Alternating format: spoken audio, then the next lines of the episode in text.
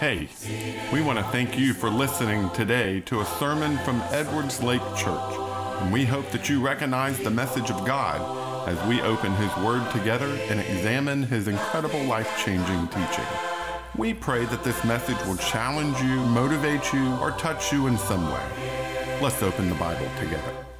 In the book of Samuel, uh, they're striking because there's events that transpire and there's not really divine commentary given on them. You know what I mean? It's just here's some stuff that happened.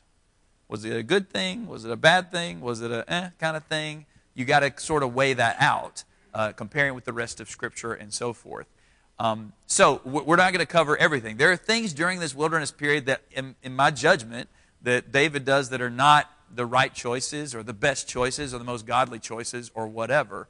But I think the things we're going to observe, things that he did do, whenever you uh, compare it to the rest of the teachings of Scripture, they're thing, lessons that he learned and lessons that he teaches us about how we can grow up in the wilderness as we live in this world. So, 1 Samuel chapter 23, let's go ahead and uh, read a little bit here. So, Saul is chasing David down and uh, trying to kill. Oh, actually, I want to read this quote uh, just to kind of tie off this notion of how important the wilderness. Someone wrote, God whispers to us in our pleasures he speaks to us in our conscience, and He shouts to us in our pains.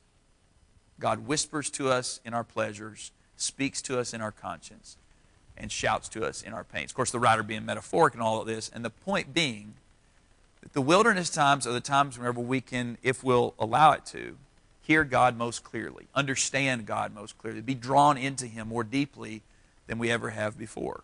And so many of God's people, that's been the case and it can be for us if we'll go through the wilderness in the right way. All right, so let's go ahead and get into it. 1 Samuel chapter 23. David's on the run and everything. What are you going to do, David? How are you going to deal with this? Verse 1. Then they told David, saying, Behold, the Philistines are fighting against Keilah and are plundering the threshing floors. So David inquired of the Lord, saying, Shall I go and attack these Philistines? And the Lord said to David, Go and attack the Philistines and deliver Keilah. But David's men said to him, Behold, we are afraid here in Judah. How much more then if we go to Keilah against the ranks of the Philistines? Then David inquired of the Lord once more. And the Lord answered him and said, Arise, go down to Keilah, for I will give the Philistines into your hand. So David and his men went to Keilah and fought with the Philistines, and he led away their livestock and struck them with a great slaughter. Thus David delivered the inhabitants of Keilah. Let's pause right here and just observe the first lesson that we need to learn in the wilderness that we learn alongside David. Your own counsel is faulty. Your perspective, your ideas, your notions about how to live life are faulty. Not always be wrong, but they're faulty. They're not enough for sure. And sometimes they are just flat wrong. Wisdom is found by inquiring of the Lord. Wisdom is found by inquiring of the Lord.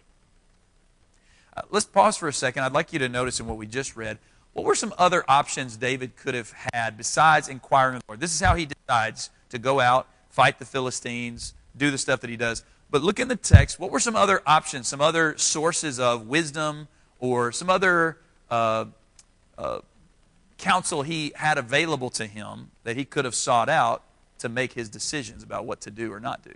Go ahead. Yeah. And actually, I don't know whether he asked for their opinion or not, but they were more than willing to give it to him, right? And what was their opinion, by the way, if you had to kind of put it in your own words? What was, what was his soldiers, what was their deal?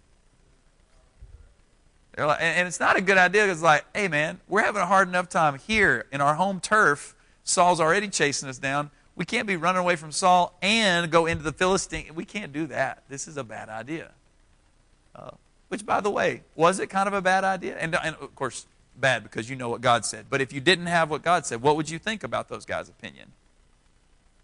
Sounds about right, honestly. That's pretty much right. But they were wrong. Uh, what, what do you think are some other sources of wisdom that David could have sought out at this time?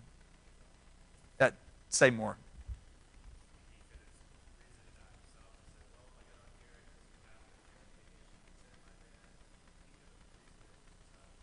Totally agree. Way, he would have good reason. Maybe he would have been like, you know what?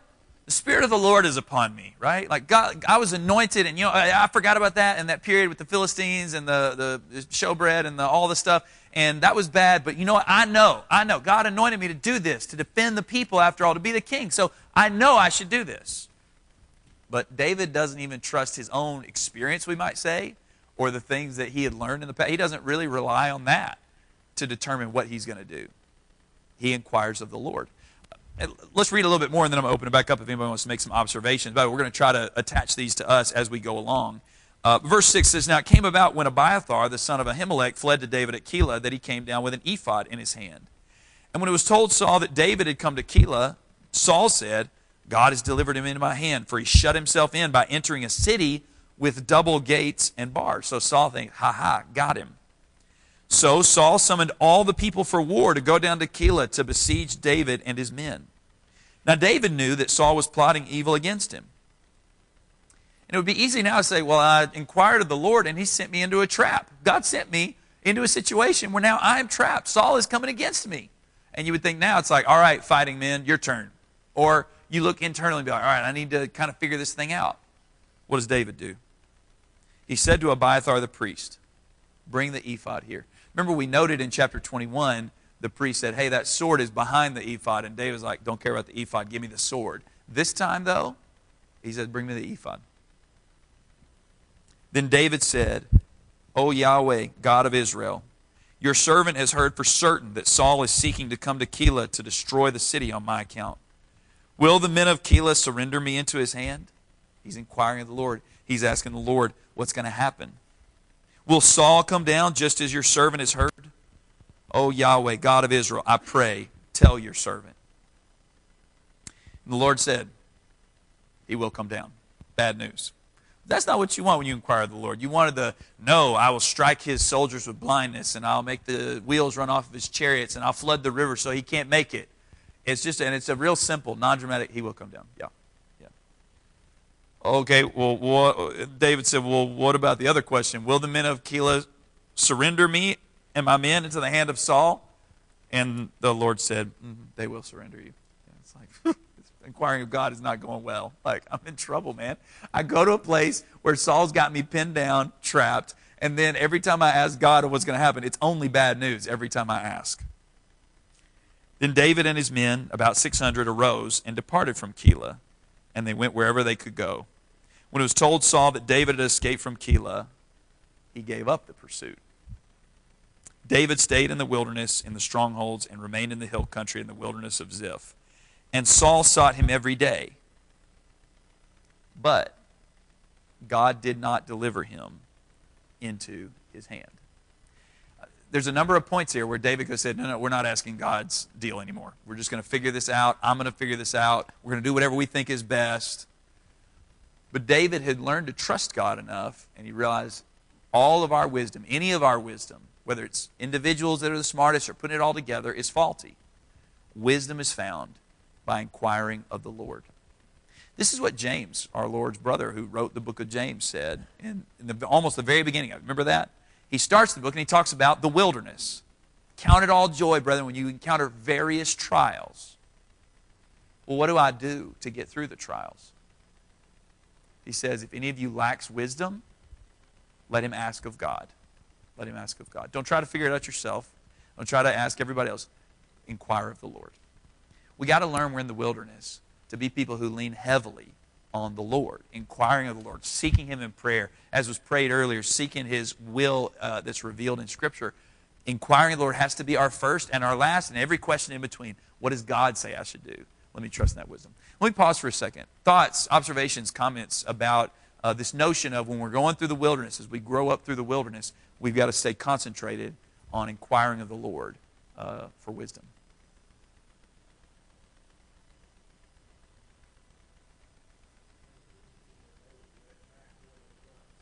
Thank you. Yes. Yeah, that's right. That's right.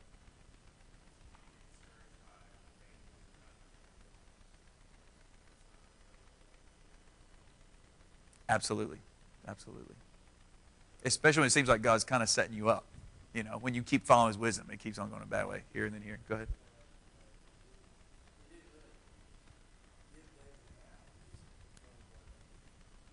Yeah, yeah, and let him deeper into this this challenging thing. Uh, by the way, I'll just make one note. I don't want to come to you. Just uh, in James, right? The beginning of the book says, "If any of you lacks wisdom, let him ask of God, and he'll he'll give it." Then later in the book, it talks about the wisdom that God gives. It doesn't look very wise. In, in James chapter three, it talks about wisdom like gentleness and purity and peaceableness and reasonableness. Like that's not a good idea out here where people are acting crazy. You can't live like that and survive? Well, you can if you're inquiring of the Lord and seeking out uh, the character of His wisdom.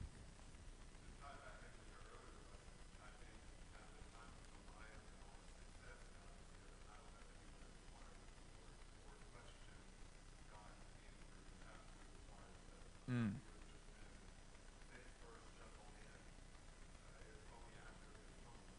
Yes.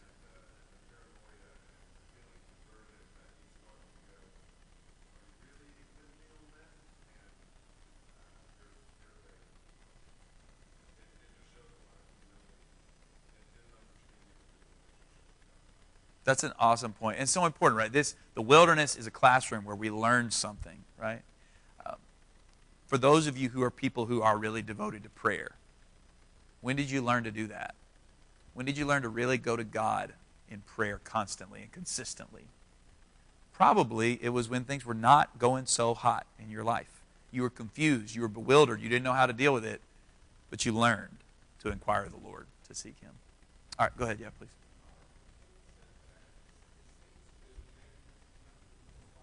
That's right.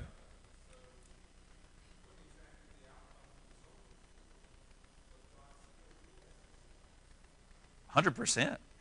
They win the little battle. They don't get captured. He gets more guys. It actually goes really well, and that's a good. That, that's why these stories are valuable for us in Scripture because they're little reminders. Like, hey, if for us it's two sentences, for David those are hours, days of, of stressful conversations with his men and sleepless nights and all that sort of thing.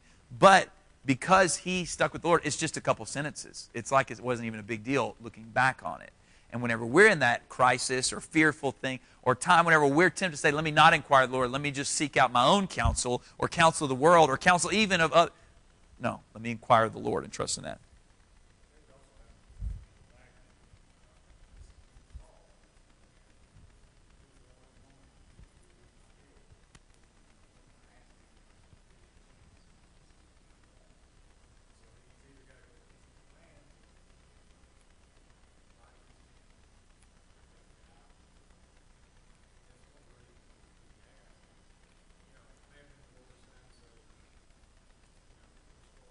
Sure. What's going on? Yeah. That's right. Whatever confusion or questions we may have, we got to learn to inquire of the Lord. That that's where we look. All right, let's keep going the story and see what else, uh, what other lessons we learn um, here. So he leaves and he goes on, and in uh, verse 15 it says, "Now David became aware that Saul had come out to seek his life, while David was in the wilderness of Ziph at Horesh. And David, Saul's son, arose and went to David at Horesh and encouraged him in God. Thus he said to him, Do not be afraid, because the hand of, my, of Saul my father will not find you, and you will be king over Israel. And I will be next to you, and Saul my father knows that also. So the two of them made a covenant before the Lord, and David stayed at Horesh while Jonathan went to his house. Of course, this is a really poignant and sad note, and we're, we're not featuring the story of David and Jonathan throughout our discussions as much. We've mentioned it a couple of times. But uh, as far as we can tell, I believe this is the last time when David and Jonathan would ever interact with each other. I may have forgotten one or missed one. You can correct me if, that, if I'm wrong about that. But Jonathan's full intention and thought was hey, man, you're going to be there. I'm going to be right by your side while you rule. Of course, that wouldn't come true. But at this time, what is it that's special about this moment between David and Jonathan? Remember, they have been best friends, brothers. David has to flee. Jonathan has to remain behind with his father and try to make sense of things uh, back there in, uh, in, the, in the palace or whatever you want to call it. Uh, what's special to you, though, about this particular scene? What's noteworthy to you? What stands out to you? What do you like about this scene between David and Jonathan?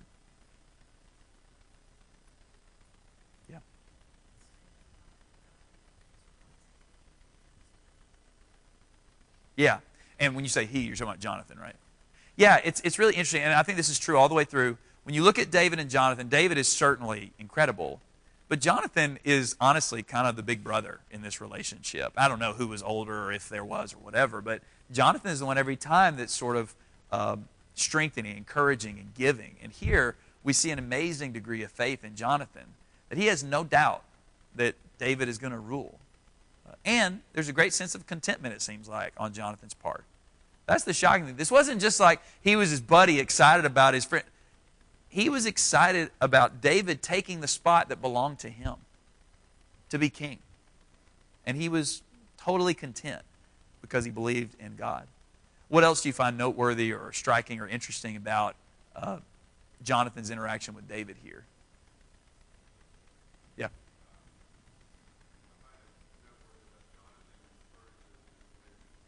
Yeah. Yes.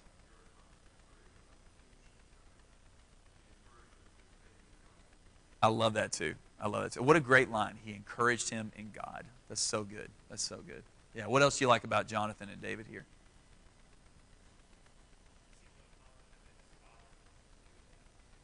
Yeah.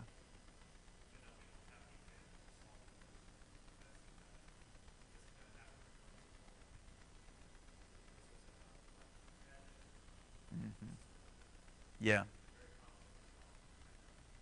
Yeah. I think that's amazing too because besides just the knowledge of the general situation, I think the implication is John's like, look, you're going to be king. I'm going to be right there by your side. And my dad knows. Like Jonathan was not hiding it from Saul where his allegiance really stood, where his faith was, you know, who he looked forward to becoming the next king. Perhaps there was some conversation where Saul would say, listen, one day when you're king, and Jonathan would say, Dad, stop saying that. I've told you, we know. David's going to be king. I'm not going to be king. Stop saying that, boy. You're not supposed to believe that. Look, he, he was unafraid of his father. And actually, uh, so there's an interesting thing. Jonathan, we know that he was willing to confront his father from other stories, and it, I think it's implied here. Uh, but also, the thing that's noteworthy to me is uh, verse 18. It says, David stayed at Horesh while Jonathan went to his house. Well, what house was that? Was the house that was right there next to Saul. Jonathan could have said, You know what, Dad? You're a mess. You've tried to kill me. You tried to kill David. You're the worst. I'm out of here. I'm going to go help David out in the wilderness. I, am going to foment a, a, a, rebellion, a coup d'etat, so that we can just go and seal the deal.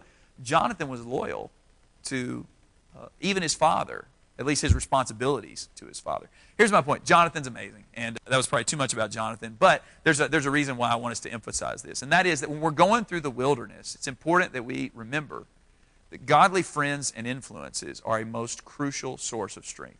Godly friends and influences are a most crucial source of strength. Here David is out here in the wilderness, kind of recovering from some of his missteps, going to the Philistines and getting all. And Jonathan hears about him, and he comes out to find him. By the way, be a Jonathan. Whenever you know somebody's going through a wilderness, don't just leave them out there to cry out for help. Go find them in where they are and help them out. Be there for them. But actually, it's not just Jonathan's. So, so the Jonathan is you probably all have somebody in your mind that you're like, this is my, if I'm playing the David part in my life, then there's this Jonathan person who really means a lot to me. They help me, they encourage me, they encourage me in God. They're, they're all the things I want to be, and it's just great. But we shouldn't just have like those kind of uh, close friends that we rely on. We need to be open to any sort of godly influences that may come across our path. This takes us back to our very first discussion about the importance of humility, of lowliness of mind. 1 Samuel 25, David and his men have, have, been continuing going throughout the wilderness and all this sort of thing. And David sends some of his men to the house of Nabal. They had helped Nabal and protected his flocks and all this kind of stuff. And so uh, they say, hey, you know, we've helped you out. Would you mind to give us some of your, your uh, goods that you have? You know, sharing, you know, like maybe you could help us out. And the text in 1 Samuel 25, one noteworthy thing it says, I think it says, Nabal waited. He waited.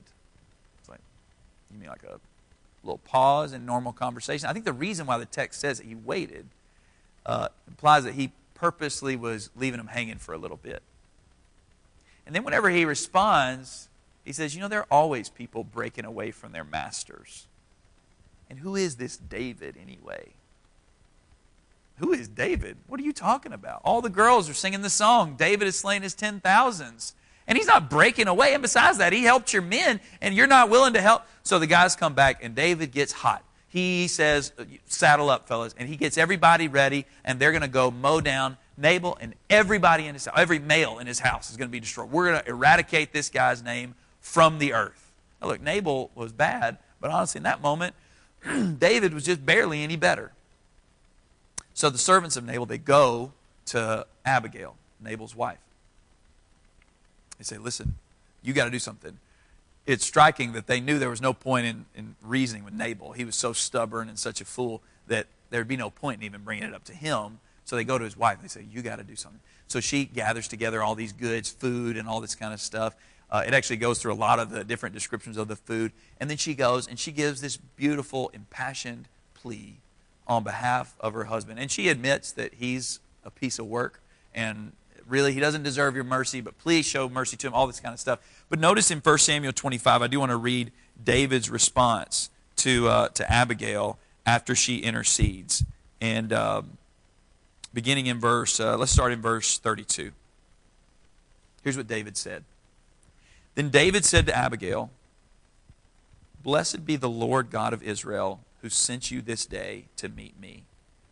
Blessed be your discernment, and blessed be you who have kept me this day from bloodshed and from avenging myself by my own hand.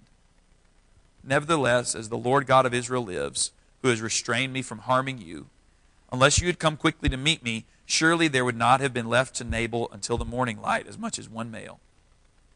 So David received from her hand what she had brought him, and he said to her, Go up to your house in peace. See, I have listened to you and granted your request. David didn't just look to his godly friends as a source of strength in the wilderness. He learned to just take any godly influence. This woman he had never met before, didn't know at all. And I do want to underscore a woman, which in that culture, to, for a man, a commander, someone who is anointed to be king, to basically bend his will to a woman? What's wrong with you, man? Aren't you a man after all? But David didn't care. Somebody he knew, somebody he just met. Male, female, old, young, didn't matter to David. He saw her godliness, and he took that influence as a source of strength. Matter of fact, what does David say there when he says to Abigail, what, what does he say got her to him? I don't know if that's even a good question, but how does he say that she got there to come to him? God. Now, I'll tell you this. I, as far as I can tell, when you read 1 Samuel 25, there's no God said, Abigail, go to David. But she was a godly woman who was doing a godly thing. And David saw that as God himself sending her as a messenger to prevent him from doing wrong. We need to learn to see God's work in our lives in the wilderness through the godly friends and influences that we happen upon. Uh, and some will be people that are lifelong friends, some are people we just barely even meet or come across. Let me give you an example of somebody that, that uh, was this way for me, and I don't, I don't know. I don't know what, their, what happened with their story. I was studying in a coffee shop one time, and uh, there was this voice behind me. The person said, Hey, excuse me. So I turned, and it's this lady. She, she's not presenting physically in a, in a particularly feminine way, and it seems pretty purposeful with her haircut and, and things of that nature. And she said, Hey, is that a Bible? And I was like, Yeah, yeah. And she was like, I've been reading the Bible. I was like, Great. What have you been reading about? Let's talk. And so we sat there and chatted for a minute. And she said, Listen, um, what do you think about and she started asking me some questions about human sexuality. And I said, Well, and I, I, said, This is what the Bible teaches about that. There's some hard things because of questions in our culture, but here's what the Bible says about it.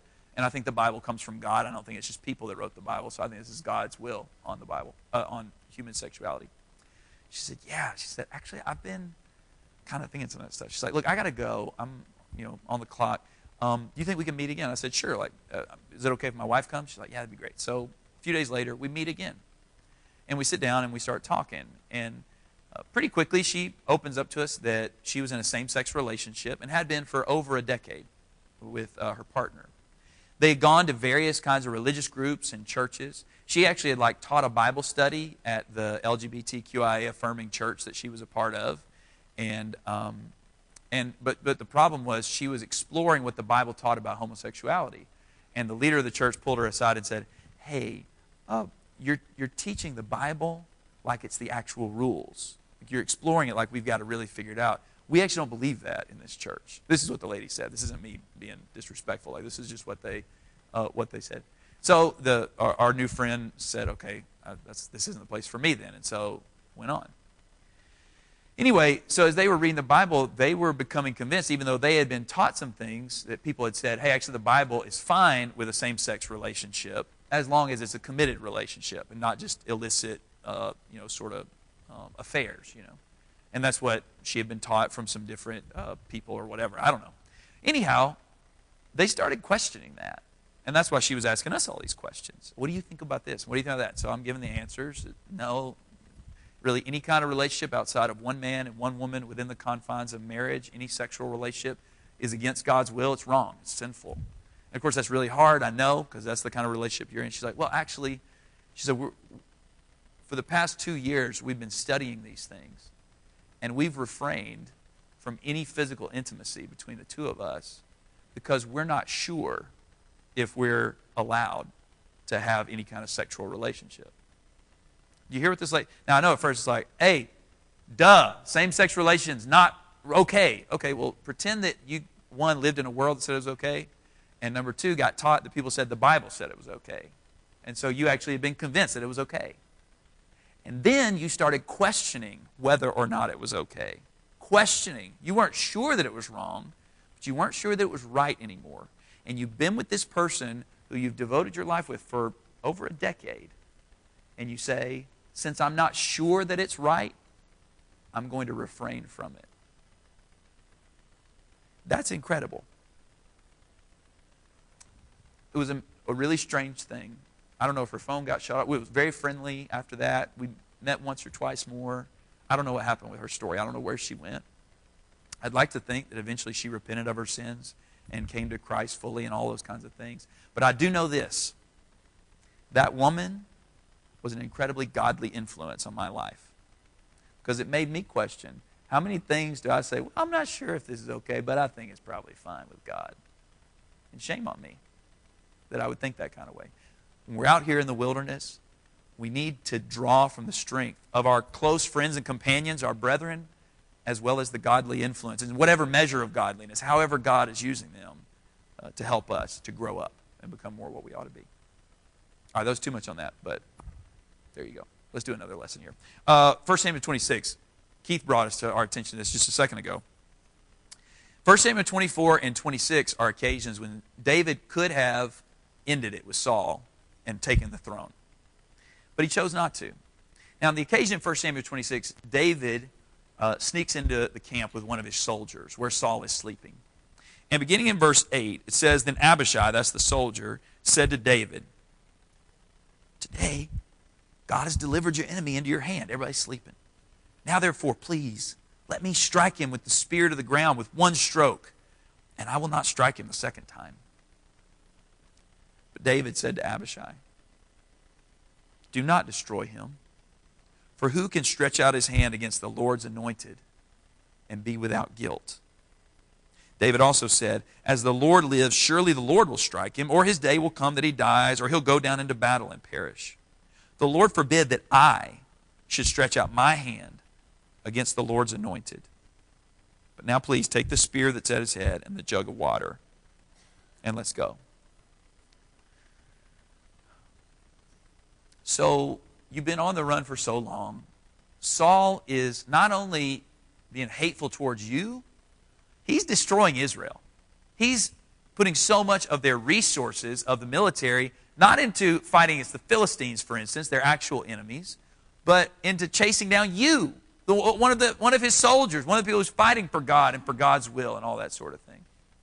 Besides that, you've had these occasions of all this bad thing that's been going on. You've had these occasions of opportunity to take Saul's life. And it wouldn't just help you, it'd help everybody. Remember, because he's destroying the whole nation and stuff. If you had asked David really early on, hey, you think it's okay to take the life of the king? Surely he'd say, no. You can't lift your hand up against the Lord's anointed. That's wrong. Man, as time went on, as things got worse in Israel, the economy got messed up. The borders were not being defended. the Philistines weren't being attacked. And just he's getting tired. And now, two times I've had this opportunity. Wouldn't God want me to? I mean, I know before I would have always said it's wrong to attack the Lord's anointed. But circumstances are changing, man. Circumstances are changing.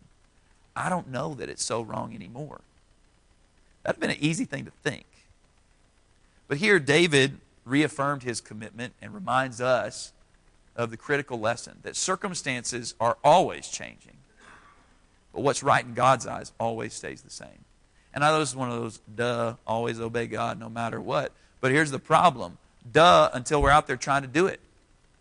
And you say, you really shouldn't be angry. You know, the wrath of man doesn't accomplish the righteousness of God. But then you're driving, and there's some bozo who cuts you off in traffic. You're on the job, and this person just keeps on, keeps on. This your boss keeps on doing the same stuff and messing up what you're doing and, and cutting off your opportunities to and that anger comes up. Your kids start acting away, or your parents start acting away, and you think, I know I'm not supposed to be angry, but surely this circumstance is probably okay. In general, bad. God, I know, well, I know God said bad, but in this circumstance, things are different now. You know? Or besides something like that, related to something like anger or lust or, or whatever. Uh, what about just generationally? We say, well, look, I know this was bad. Back to our friend, actually. Yeah, yeah, yeah. There was a time where God forbade same sex relations. But now things have changed in society and people are more understanding and stuff has just changed. So the, the, it's not the same rule anymore. That's why people say that kind of stuff and lots of other reasons. And we may say, ooh, I would never believe that. But are there other things like that? You say, well, yeah, I mean, I know the early church, blah, blah, blah, blah, blah, blah, blah. This is how they lived. This is what God wanted them to do. But things are different now. Well, yeah, things are different now, but what God said isn't different now. Circumstances are always changing, but what's right in God's eyes is always the same. That's David's point here. He says, Hey, I don't care that Saul's lying right here, prone, and that his spear is right there, and that we could just ram it straight through him and be done with this thing. I don't care. That circumstance hasn't changed the fact that he's the Lord's anointed. The Lord said He's the one, and I'm not supposed to stretch out my hand and take vengeance on Him. He actually says more or less the same thing a little later in chapter 26. Read a little more of the conversation. I want to open this up for y'all to make whatever observations you'd like. Starting in verse 17. Uh, so David uh, goes away from the, uh, the camp, and then he, he has the stuff to show, hey, I was in there and I could have killed you. He calls out, wakes him up, kind of gets on the guy who should have been protecting Saul. In verse 17, it says, Then Saul recognized David's voice, and he said, Is this your voice, my son David? And David said, It is my voice, my Lord the King. He also said, Why then is my Lord pursuing his servant? For what have I done? What evil is in my hand? Now, therefore, please let my Lord the King. Notice he keeps calling my Lord the King, my Lord, because those circumstances have changed. He still was the king. God said he was, and so he was. Please listen to the words of his servant. If Yahweh has stirred you up against me, let him accept an offering. But if it is men, cursed are they before the Lord. For they have driven me out today so that I would have no attachment with the inheritance of the Lord, saying, Go serve other gods. Now then, do not let my blood fall to the ground away from the presence of the Lord. For the king of Israel has come out to search for a single flea, just as one hunts a partridge in the mountains. David saying, I'm still trying to serve the Lord. If I've done anything wrong, let's deal with that. But I'm just trying to do what's right. Please, you do the same. Then Saul said, I have sinned. Return, my son David for I will not harm you again, because my life was precious in your sight this day. Behold, I have played the fool and have committed a serious error. And David replied, Behold, the spear of the king. Now let one of the young men come over and take it. The Lord will repay each man for his righteousness and his faithfulness. For the Lord delivered you into my hand today. In other words, there were circumstances that allowed me to take out my own revenge if I wanted to. But I refused to stretch out my hand against the Lord's anointed. Now, behold, as your life was highly valued in my sight this day, so may my life be highly valued in the sight of the Lord, and may he deliver me from all my distress.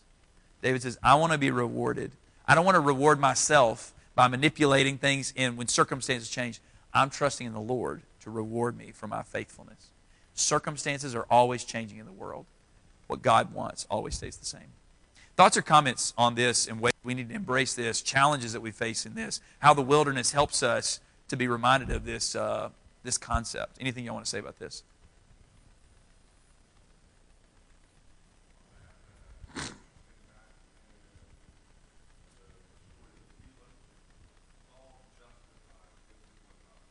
Hmm. Yeah. Yeah. That's an awesome point. I hadn't thought of that. I love that. Yeah. Cool. Other thoughts, observations, or just applications, things we need to think about with this concept. Yeah.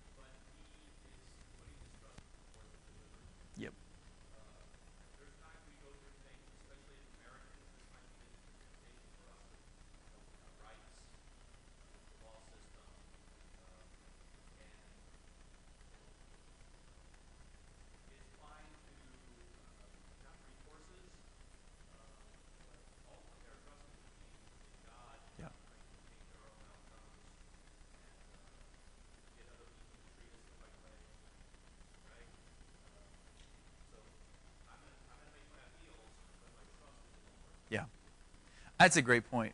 Actually, this kind of argument, whenever I think sometimes if, uh, if someone is violating passages like Romans 13 or 1 Peter 2 in terms of their attitude toward the government, uh, we'll say, hey, listen, you got to honor the king, you got to submit to the government. This is kind of a riff off of what you're saying. Um, but someone will say, yeah, yeah, yeah, but I mean, they lived under Caesars. We're in a democracy, so we don't have to do that, basically, you know, or at least we don't. Like, hey, there was no democracy contingency there, okay? Like it doesn't matter. It doesn't matter. You still got to do Romans 13 and 1 Peter 2. You got to be respectful, okay? You got to submit to the government, whether you like them or not. Uh, anyway, so yeah, uh, we, we, we've got to make sure that we're not, because to your point, whenever we let circumstances dictate our behaviors rather than God's will, what we're really saying is, I'm pretty smart and I'm going to figure out how to take care of myself and deal with myself rather than saying, I'm going to trust in the Lord. If there's anything the wilderness supposed to teach us, it's to trust in the Lord. And this is one of the main expressions of it here and then here.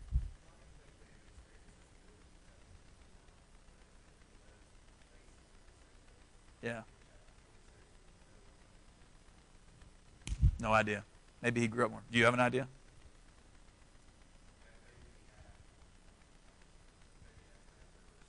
That's a good point. Yeah. Maybe. I've missed it too. I, I think it's interesting in, in, that way. Yeah. So I, I don't. This is a, I don't. This is a definite. I don't know. Uh, that's my that's my real answer. My backup answer is says that he cut off part of his robe. I don't know how much he cut off. You know, I don't know what that may have symbolized to cut off the robe, and I wonder if that may have been part of it. To take the spear and the jug was like, hey, just come get your stuff. I messed you up last time. You know, maybe that's it. I don't really know though. That's interesting.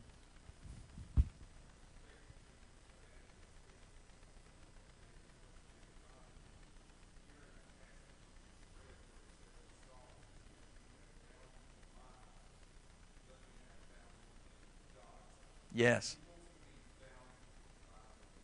Yeah, that's right. That's right. Circumstances are not dictating his decisions, his valuation of himself, any of that stuff. He's really seeking the Lord more than anything else, which is awesome. This is really hard. This is really hard. I mean, I already mentioned the anger thing, but y'all know uh, there's so many different convictions we may come to. Probably a lot of you who've been doing this longer than some of the rest of us, you've seen people come to some conviction on some doctrinal point and then it gets hard to hold to that conviction.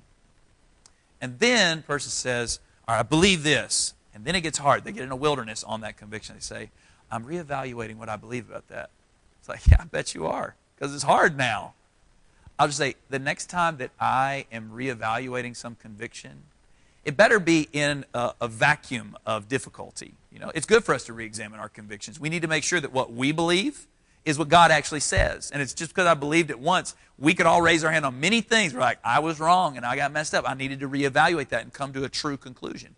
But if I'm doing it in the moment when circumstances are leading me to it, I need to say, no, I really, now's not the time to be reevaluating because probably what I'm really trying to do is not try to figure out what God says, but I'm trying to figure out if I can bend and twist and figure out how to make what God says do what would make me feel good about what's going on. Circumstances are always changing, especially in the wilderness. What God says is right is always the same. All right.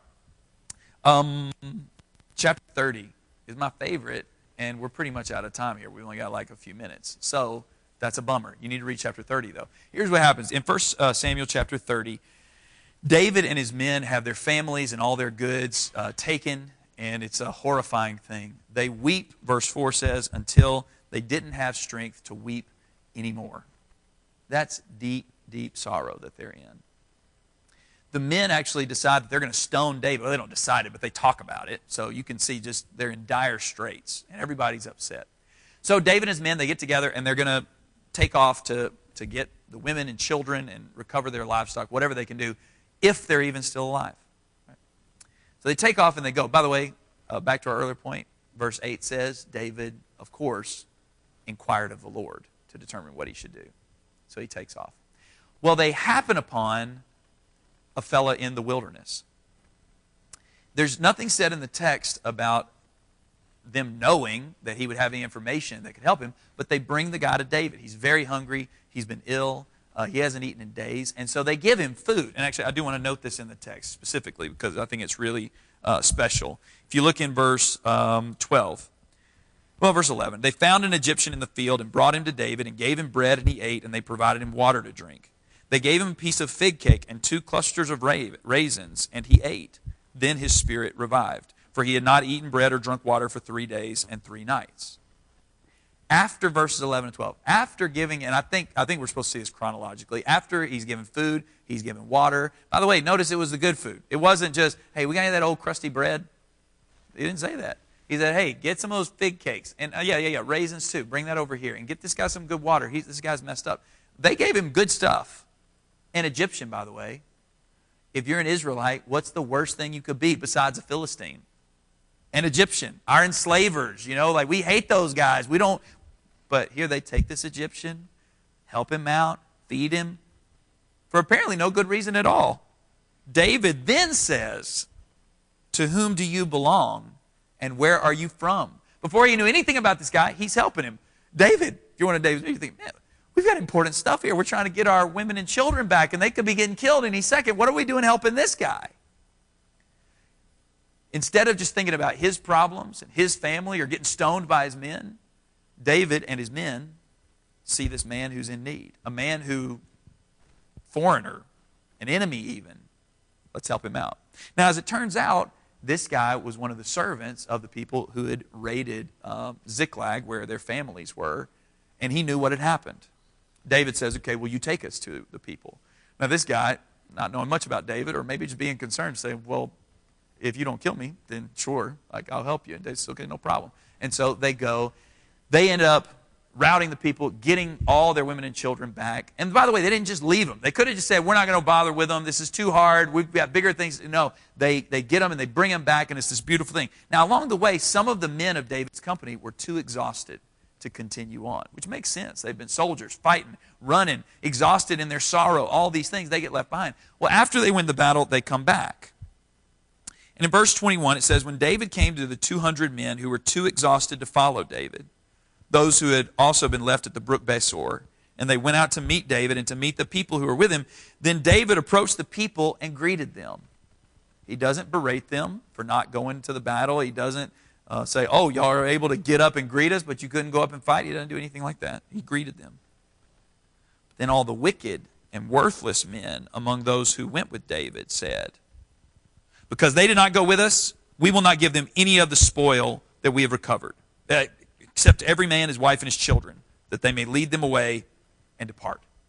You don't get to enjoy this victory with us. We won this. Y'all were bums. You stayed behind. You don't get any of it. You get your wife and your kids, and also, we don't want you anymore. Get out of here. Depart. And David said, You must not do so, my brothers, with what the Lord has given us, who has kept us and delivered into our hand the band that came against us. And who will listen to you in this matter? For as his share is, who goes down to the battle, so shall his share be who stays by the baggage. They shall all share alike. And then the text comments So it has been from that day forward that he made it a statute and an ordinance to Israel in this, uh, to this day. David says, Listen, and I love actually the way he talks to these worthless and wicked men. What does he call them? My brothers. He shows an endearing spirit toward these wicked and worthless men as he's exhorting them no, nobody's going to listen to you jokers on this. Whoever did anything, if you stayed with the baggage, if you went to the battle, we have an equal share in this, this victory. All of us. David shares it. And actually goes even further than that. The last paragraph of the chapter talks about how David gave gifts to every city where uh, he had gone, and people that didn't even know him really. Like he just sent gifts out from this victory. He's sharing it. Here's my point. Whenever you're going through a wilderness, when you're going through a hard time, think about the last time that happened for you. You may be one right now. Who do you tend to think about the most in the wilderness? Who are you concentrated on and focused on the most in the wilderness? And it should be God and all that stuff, but wait, what? Me. I'm focused on myself. I got to survive. I've got to protect myself. I've got to take care of myself. These people are bothering me. Why aren't they helping me? Why doesn't anybody know what to say to fix this problem, to comfort me, to help me, to do whatever it is? It's so easy to become self consumed in the wilderness. But what David teaches us here in, uh, in this story is that we have to know that the only way through the wilderness is to crush self seeking with an others oriented lifestyle. We've got to develop that others orientation. To not be thinking about how can I get something, how does it impact me? I'm sad, I feel bad. I know you do. And that's not that's not wrong to acknowledge that. By the way, David acknowledges that a lot. But at the end of the day, in terms of the way he was living, he was thinking about others. He was thinking about others he goes to get these vulnerable men and women. He could have said, you know what? You guys are terrible. Y'all want to stone me? I'll be fine. I'm going to go get my wife and kids, and the rest of y'all, good luck. He could have abandoned his men who were trying to kill him. But no, he goes with them. He could have, he could have said, You're an Egyptian. Get out of here. I don't want your kind with me. But he embraces this man almost as one of his own men. He uh, does all this stuff. He fights against people who want to be selfish. Says, No, we're going to help these, these guys who are too tired. We're not going to beat them up for that. He was others oriented whenever we're going through the wilderness, we got to grow up to become people who are others oriented and not just think about ourselves and whine about all the problems we have. Lament your problems. Pray your fears and your tears and all the things that you have. But then when you go out and live, do for others as you would have it done for you rather than becoming consumed with yourself. And the end result of this is you get to come to Jerusalem after all this stuff happens, Saul, of course, dies. And in 2 Samuel chapter, the first few chapters of 2 Samuel, talk about David uh, sort of pulling everything together in Israel. And in 2 Samuel chapter 5, he takes the city of Jerusalem, which is kind of the symbolic period where his uh, wilderness was over. He came out of the wilderness and into the city of peace because he didn't trust his own wisdom he inquired of the Lord. He drew strength from godly friends and influences. He didn't let circumstances dictate the way that he lived. He did what was right in God's eyes, no matter what. And all along the way, he wasn't thinking about himself, but he was thinking about others. If we'll learn to live that way, we can get through the wilderness. Not just get through it, we can grow up through the wilderness. So we can become like our Lord and Savior, who himself went through the wilderness for us to bring us to his city of peace. And if we'll follow in his footsteps, we'll be right there. Thanks for your good attention. We'll. Uh... Thanks for listening and studying God's Word with us. We want to help you draw closer to Jesus as your Lord. If you feel some need as a result of today's message, whether that be a need to seek God's salvation or you are just in the need of prayers, please reach out to us. You can find out more about us, including contact information, at edwardslakechurch.org. If you want to continue to open God's Word with us, please check out other sermons on our podcast or come visit with us at Edwards Lake Church anytime you can. Thanks again, and we pray God's blessings for you.